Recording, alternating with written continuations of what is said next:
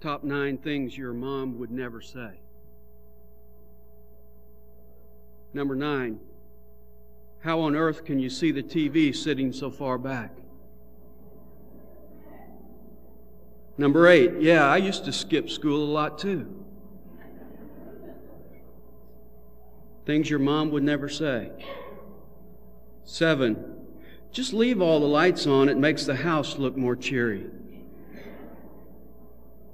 Let me smell that shirt. Yeah, it's good for another week. Number five, go ahead and keep that stray dog, honey. I'll be glad to feed it and walk it every day. Number four, well, if Timmy's mom says it's okay, that's good enough for me.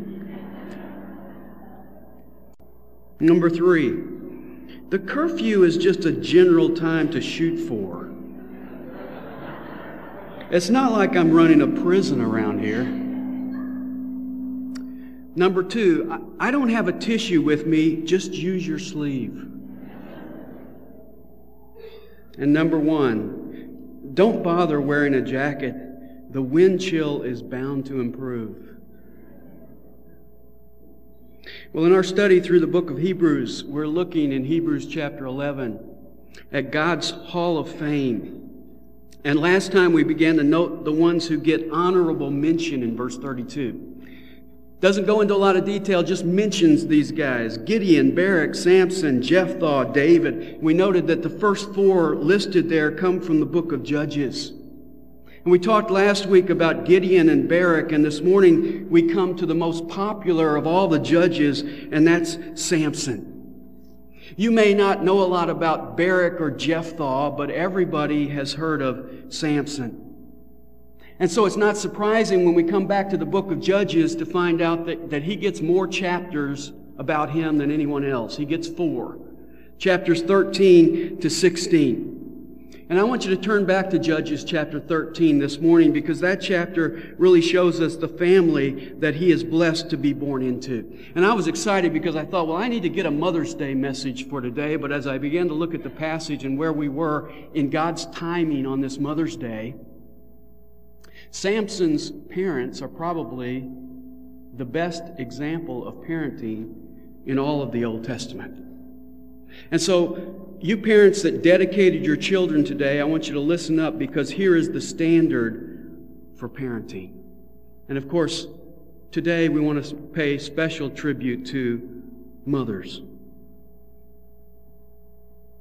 A teacher gave her class of second graders a lesson on the magnet. She brought it in, showed how a magnet works and how it operates. And then the next day, she gave them a written test and she included this question. My full name has six letters. The first one is M, and I pick up things. What am I? They all flunked because instead of magnet, they put mother. Here's what some children wrote to their mothers on Mother's Day. Angie, eight years old, wrote, Dear Mother, I'm going to make dinner for you on Mother's Day. It's going to be a surprise. P.S. I hope you like pizza and popcorn. Robert wrote, I got you a turtle for Mother's Day. I hope you like the turtle better than the snake I got you last year. Eileen wrote, Dear Mother, I wish Mother's Day wasn't always on Sunday. It would be better if it was on Monday, then I wouldn't have to go to school. Little Diane wrote, I hope you like the flowers I got you for Mother's Day. I picked them myself when Mr. Smith wasn't looking. And how about this one from Matt? Dear Mother, here are two aspirins. Have a happy Mother's Day. Well, I've picked out six aspects of parenting that are underlined in this chapter. And I've listed them in your bulletin if you want to follow along. Number one is the parental privilege in verses 1 to 3. Notice verse 1. Now the sons of Israel again did evil in the sight of the Lord, so that the Lord gave them to, into the hands of the Philistines 40 years. The Bible summarizes this period in Israel's history with the very last phrase in the very last verse in the book. It says, Everyone did what was right in his own eyes. They followed Nike's advice just do it. And the pattern in this book is Israel would do evil, then the Lord would give them over into the hands of their enemies, then they would repent, and then he would raise up a judge. Now, a judge was not like Judge Judy, who has a robe and a gavel. These judges were deliverers that God raised up at this time. And on this occasion, they were in the hands of the Philistines. They were there for a long time 40 years. Now, the Philistines were a seafaring people, and so they settled along the coast of the Mediterranean. They would one day give rise to another very familiar individual by the name of Goliath. The Philistines had great military stri- uh, strength because they had learned how to smelt iron. And so, with their iron weapons, they could have easily wiped out Israel, but they didn't do that. Instead, the two main weapons they used were trade and intermarriage. If the Israelites wanted a plow or an axe, they had to come and trade with the Philistines. If they wanted to marry their sons or daughters, the Philistines had no objection. And so, in both of these ways, the Philistines were gaining a stranglehold on the Israelites and slowly choking them to death by compromise and assimilation. Sound familiar? Those are the same tactics the enemy is using today. They are living in the same kind of society that we are living in. Paul Harvey describes the process an Eskimo uses to hunt down a wolf. He says first the Eskimo coats his knife blade with animal blood and allows it to freeze. Then he adds another layer of blood and another until the blade is completely concealed by frozen blood.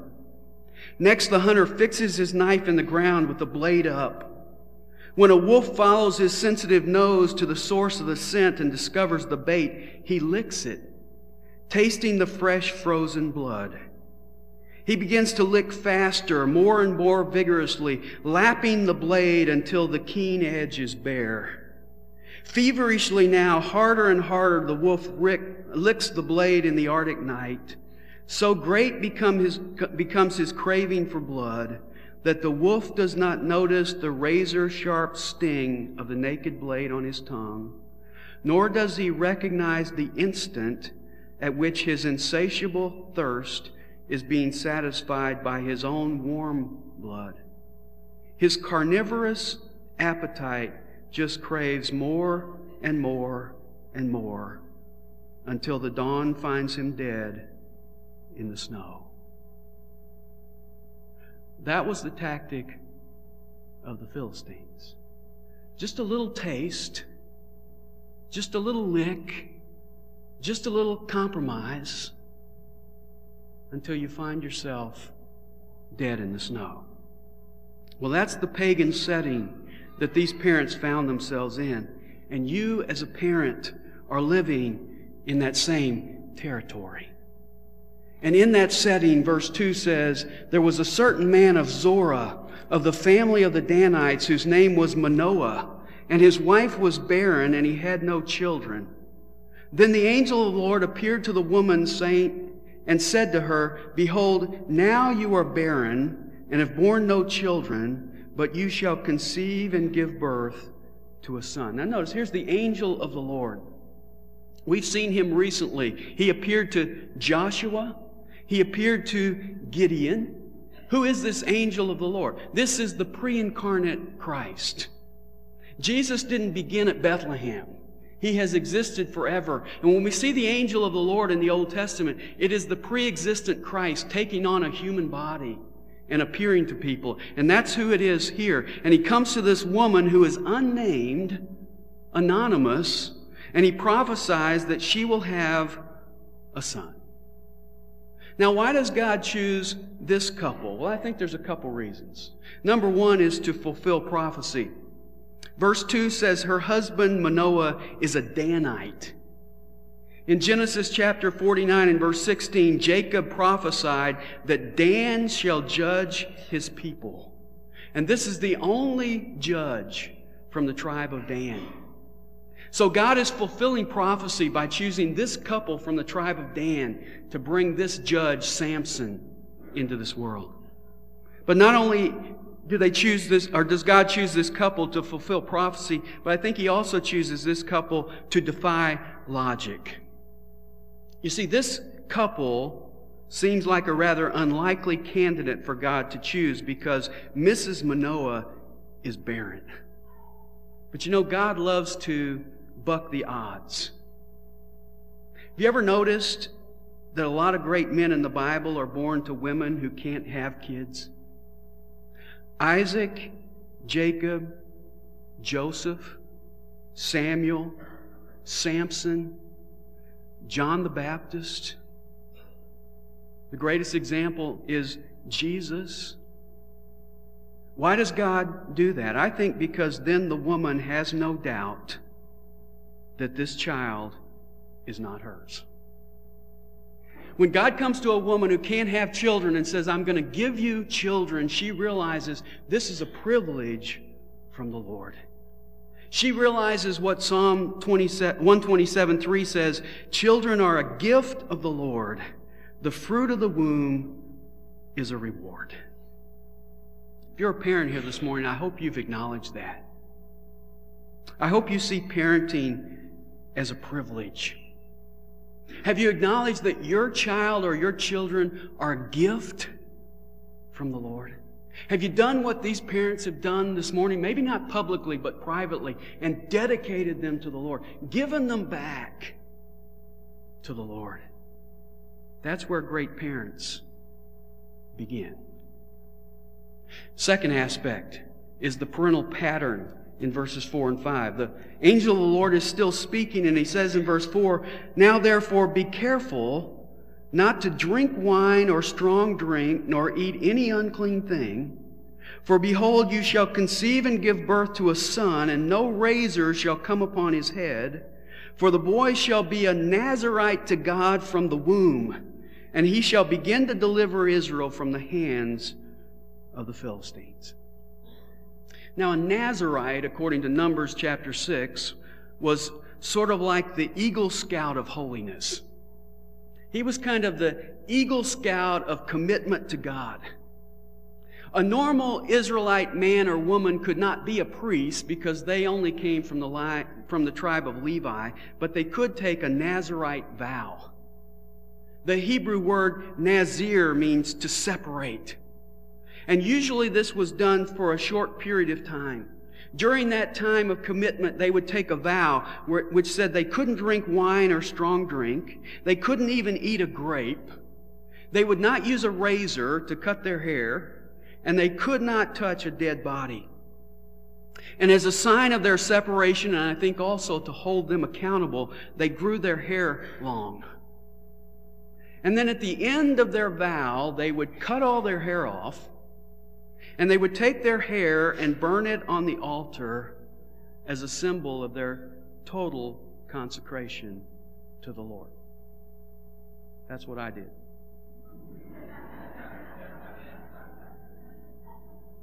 There are three men in the Bible who are Nazarites from the womb. Three individuals who are Nazarites for life. Those three individuals are Samson here, Samuel, and John the Baptist. But what I want you to notice this morning is this. This life of separation doesn't begin with Samson. It begins with his mother. Notice verse 4. Now therefore, speaking to her, now therefore be careful not to drink wine or strong drink, nor any unclean thing, for behold, you shall conceive and give birth to a son, and no razor will come upon his head. He will be a Nazarite to God. You see, it starts with the mother.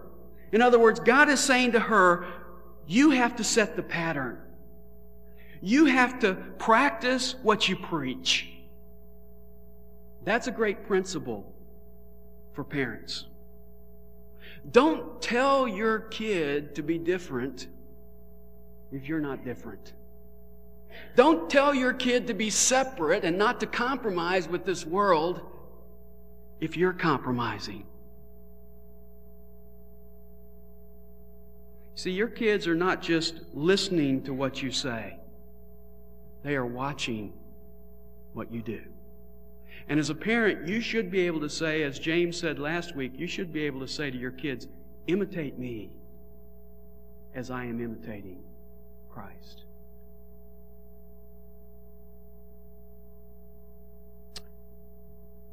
I read a quote this week that said parents often talk about the younger generation as if they didn't have anything to do with it.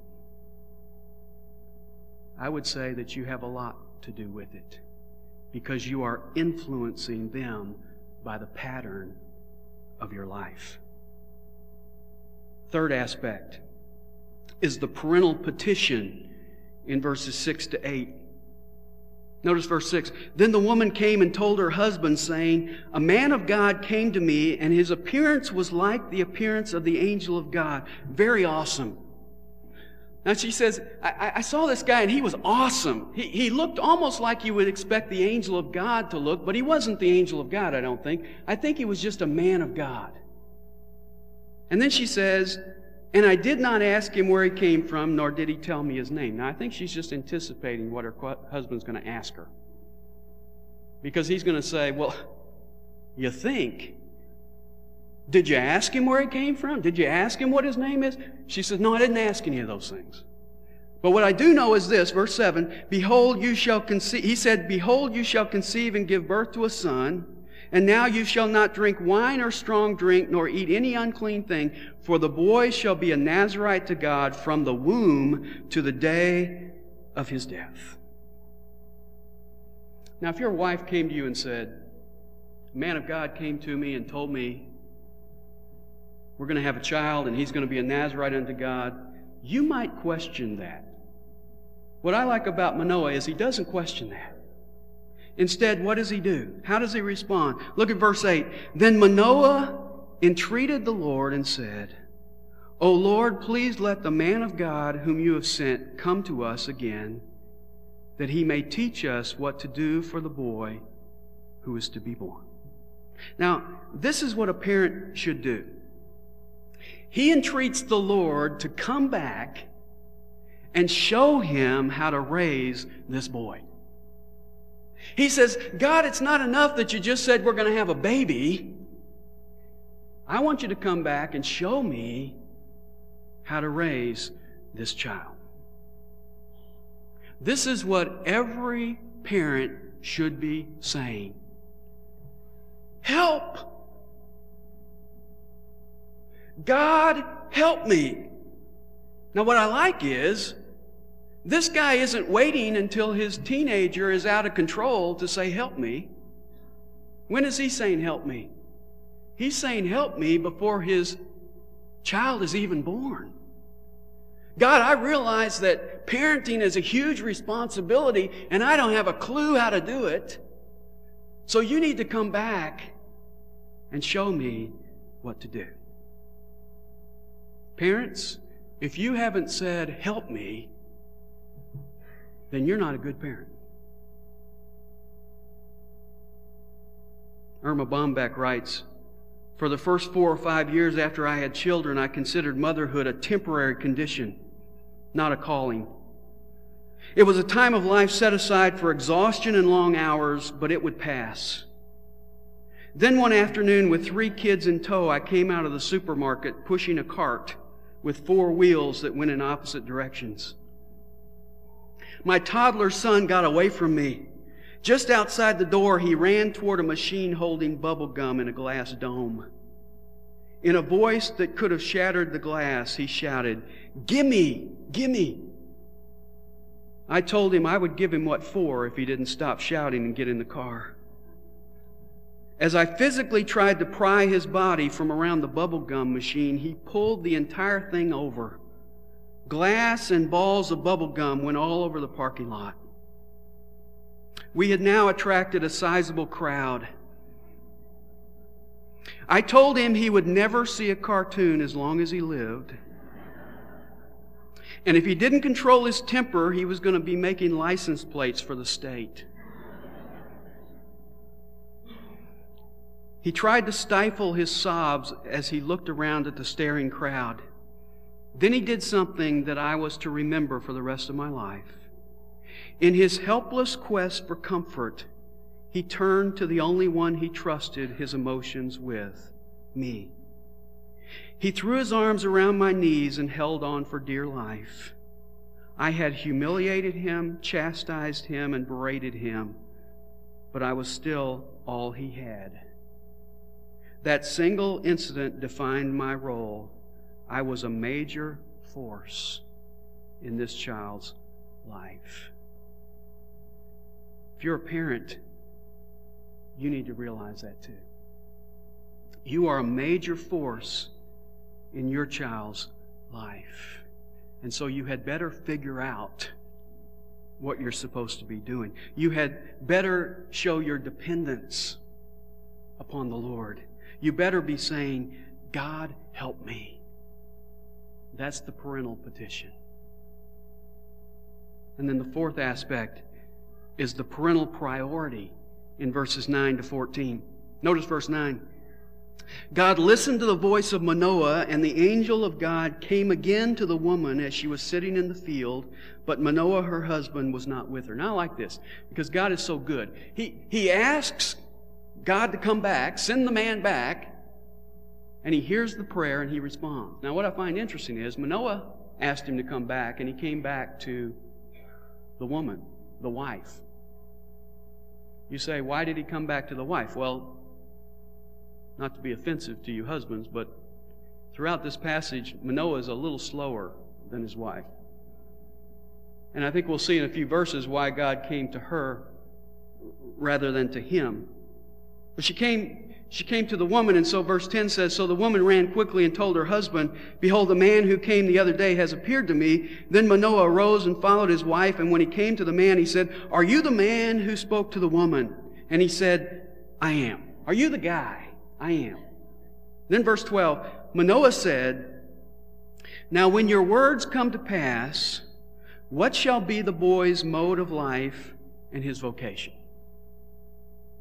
Now, this is why I think he came to the wife.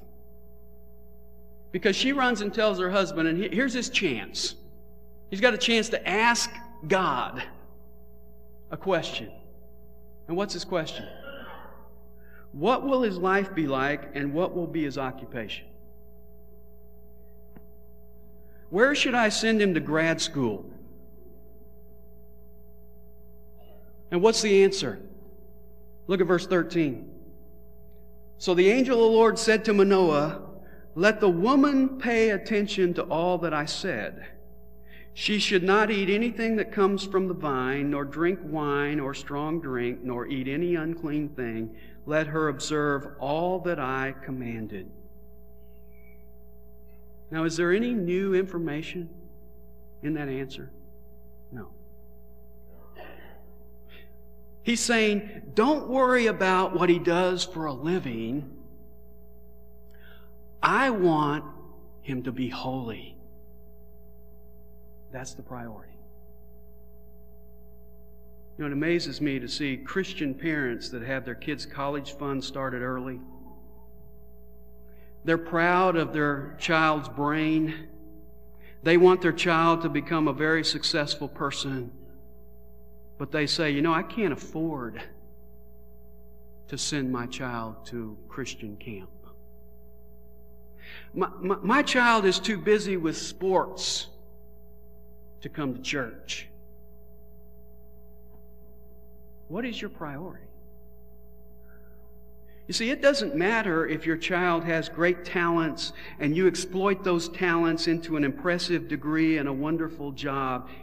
If your kid ends up a talented, gifted, wealthy, successful, unkind, sharp tongued, unholy, worthless human being. We want to be able to say, My son's a doctor. My daughter is a lawyer. Because it strokes our ego. But you know, that issue isn't even on God's FAQ page. This guy asks God what his son is going to do for a living, and God doesn't even answer that question.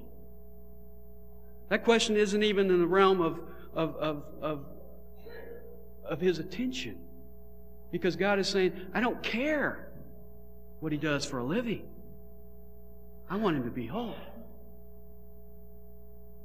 It may shock some of you when I say this, but what your son or daughter ends up doing for a living has no real eternal significance. So don't focus on maximizing their secular skills because those things are virtually meaningless. Focus on maximizing their spiritual potential. And then when it comes to their living, who cares? Manoah says, What will be his occupation? And God says, Who cares? I want him to be holy. That is the parental priority. And then the fifth aspect is the parental posture in verses 15 to 22. Notice verse 15. Then Manoah said to the angel of the Lord, Please let us detain you so that we may prepare a young goat for you. Now, they don't know this is the angel of the Lord. They just think they want to honor this man of God and they want to give him a meal.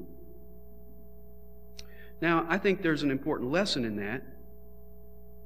Feed the preacher. You see it right there.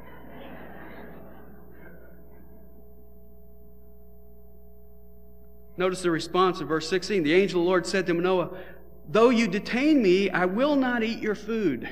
Why not? Because divine beings don't need food. I love the verse in Psalm 50, verse 12, where God says, If I were hungry, I would not tell you, for the world is mine and all it contains. So he says, Though you detain me, I will not eat your food, but if you prepare a burnt offering, then offer it to the Lord. A burnt offering. That's what you give to God. So he's saying, I don't want supper, but I will take a sacrifice. I don't want your hospitality, but I will take your worship. Now, I'm sure that made Manoah step back a little bit. Because the end of verse 16 says, For Manoah did not know that this was the angel of the Lord. Verse 17, So Manoah said to the angel of the Lord, What is your name? So that when your words come to pass, we may honor you. He says, Excuse me, sir, what is your name? Now, that's a good practice. Whenever anybody asks you to worship them, you should ask them what their name is. So he says, What's your name? And notice the response, verse 18. But the angel of the Lord said to him, Why do you ask my name, seeing it is wonderful? That's the Hebrew word Pele. P E L E. The soccer player took that name, but he shouldn't have had it. Pele means incomprehensible. It's the same word used in Isaiah 9 6, where it says, For a child will be born to us, a son will be given to us, and the government will rest on his shoulders, and his name will be called Wonderful, Pele. You see, this name is used of Jesus because that's who this is in Judges chapter 13. In Psalm 139, David says, O Lord, you have searched me and known me. You know when I sit down and when I rise up. Even before there is a word on my tongue, behold, O Lord, you know it all. Such knowledge is too pele for me. It is too high, I cannot attain it. It is too wonderful. It's too incomprehensible. In Genesis 18 14, God said to Abraham and Sarah, You're going to have a child. And Sarah laughed. And God said, Is anything too pele? for the Lord? You see, it's a word that means high, lifted up, exalted, beyond us. He says, I don't want a meal, I want a sacrifice. And Manoah says, What's your name? And he says, My name is Pele. My name is incomprehensible. You can't figure me out. So just worship me. And then verse 19 so Manoah took the young goat with the grain offering and offered it on the rock to the Lord. And he performed wonders while Manoah and his wife looked on. What kind of wonders? The kind in verse 20, for it came about when the flame went up from the altar toward heaven that the angel of the Lord ascended in the flame of the altar. He says, I'm wonderful, and now he shows it. And notice the response at the end of verse 20. When Manoah and his wife saw this, they fell on their faces to the ground. Now the angel of the Lord did not appear to Manoah or his wife again. Then Manoah knew that this was the angel of the Lord. So Manoah said to his wife, We will surely die, for we have seen God.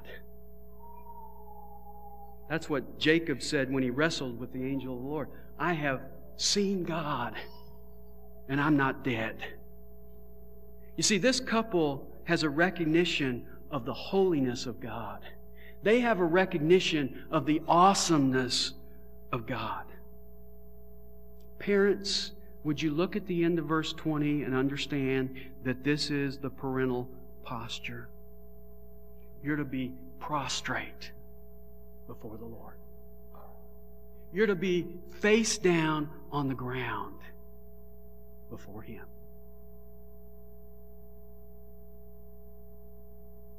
Have your kids ever walked into a room and laid eyes on mom and dad, holding hands on their knees before the Lord? And they just kind of hush and they back out of the room. Samson saw that. I hope your kids see that. I hope your kids quarrel over your Bible when you're gone. Because it's got ink marks and notations of the way God has spoken to you. And tear stains. Because it's a place where you have worshiped the Lord. You say, Well, I thought the parental posture was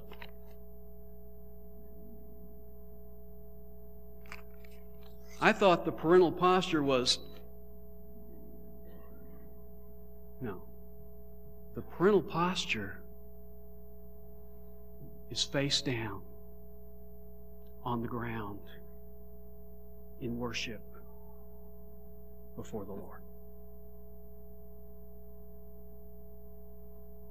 Finally, we see the parental perspective in verses 23 to 25.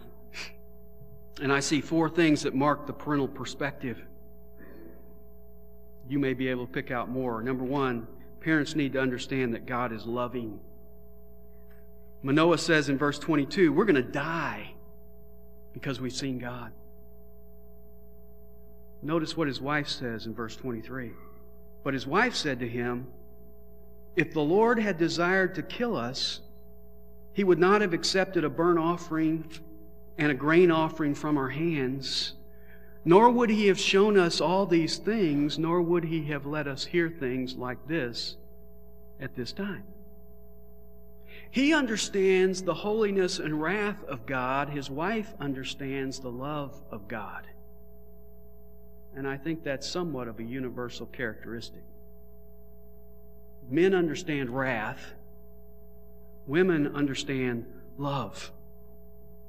I think that's why someone said it's if it's true that girls are inclined to marry men like their fathers, it's understandable why mothers cry so much at their weddings.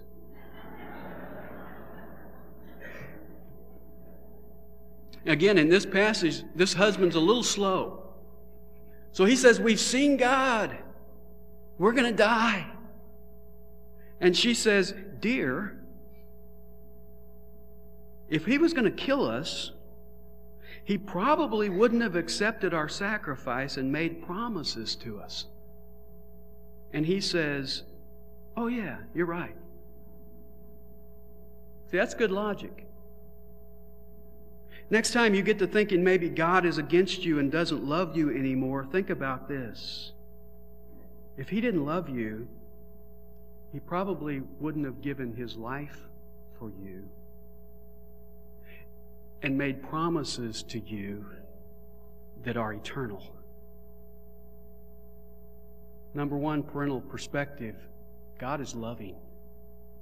Number two, the future is bright. Look at verse 24. Then the woman gave birth to a son and named him Samson. You know what Samson means? Samson means son, S U N. Just as the rising of the sun brings the hope of a new day, the birth of Samson brought new hope for the nation and for this family. And so when a child is born, there's this sense of great potential. And parents should hold that. And then a third perspective is that parents need to realize that they can't do the whole job. Look at verse 24. The rest of it says, And the child grew up, and the Lord blessed him. And the Spirit of the Lord began to stir him. Parents, you can raise a child, but only the Lord can bless him. And only the Spirit of the Lord can stir him. So you have to realize you can't do the whole job. That's why you need to come back to being dependent upon the Lord. Because you do the raising, God does the blessing, and God does the moving by His Spirit. And then let me add one final perspective. Parents need to know that kids can break your heart.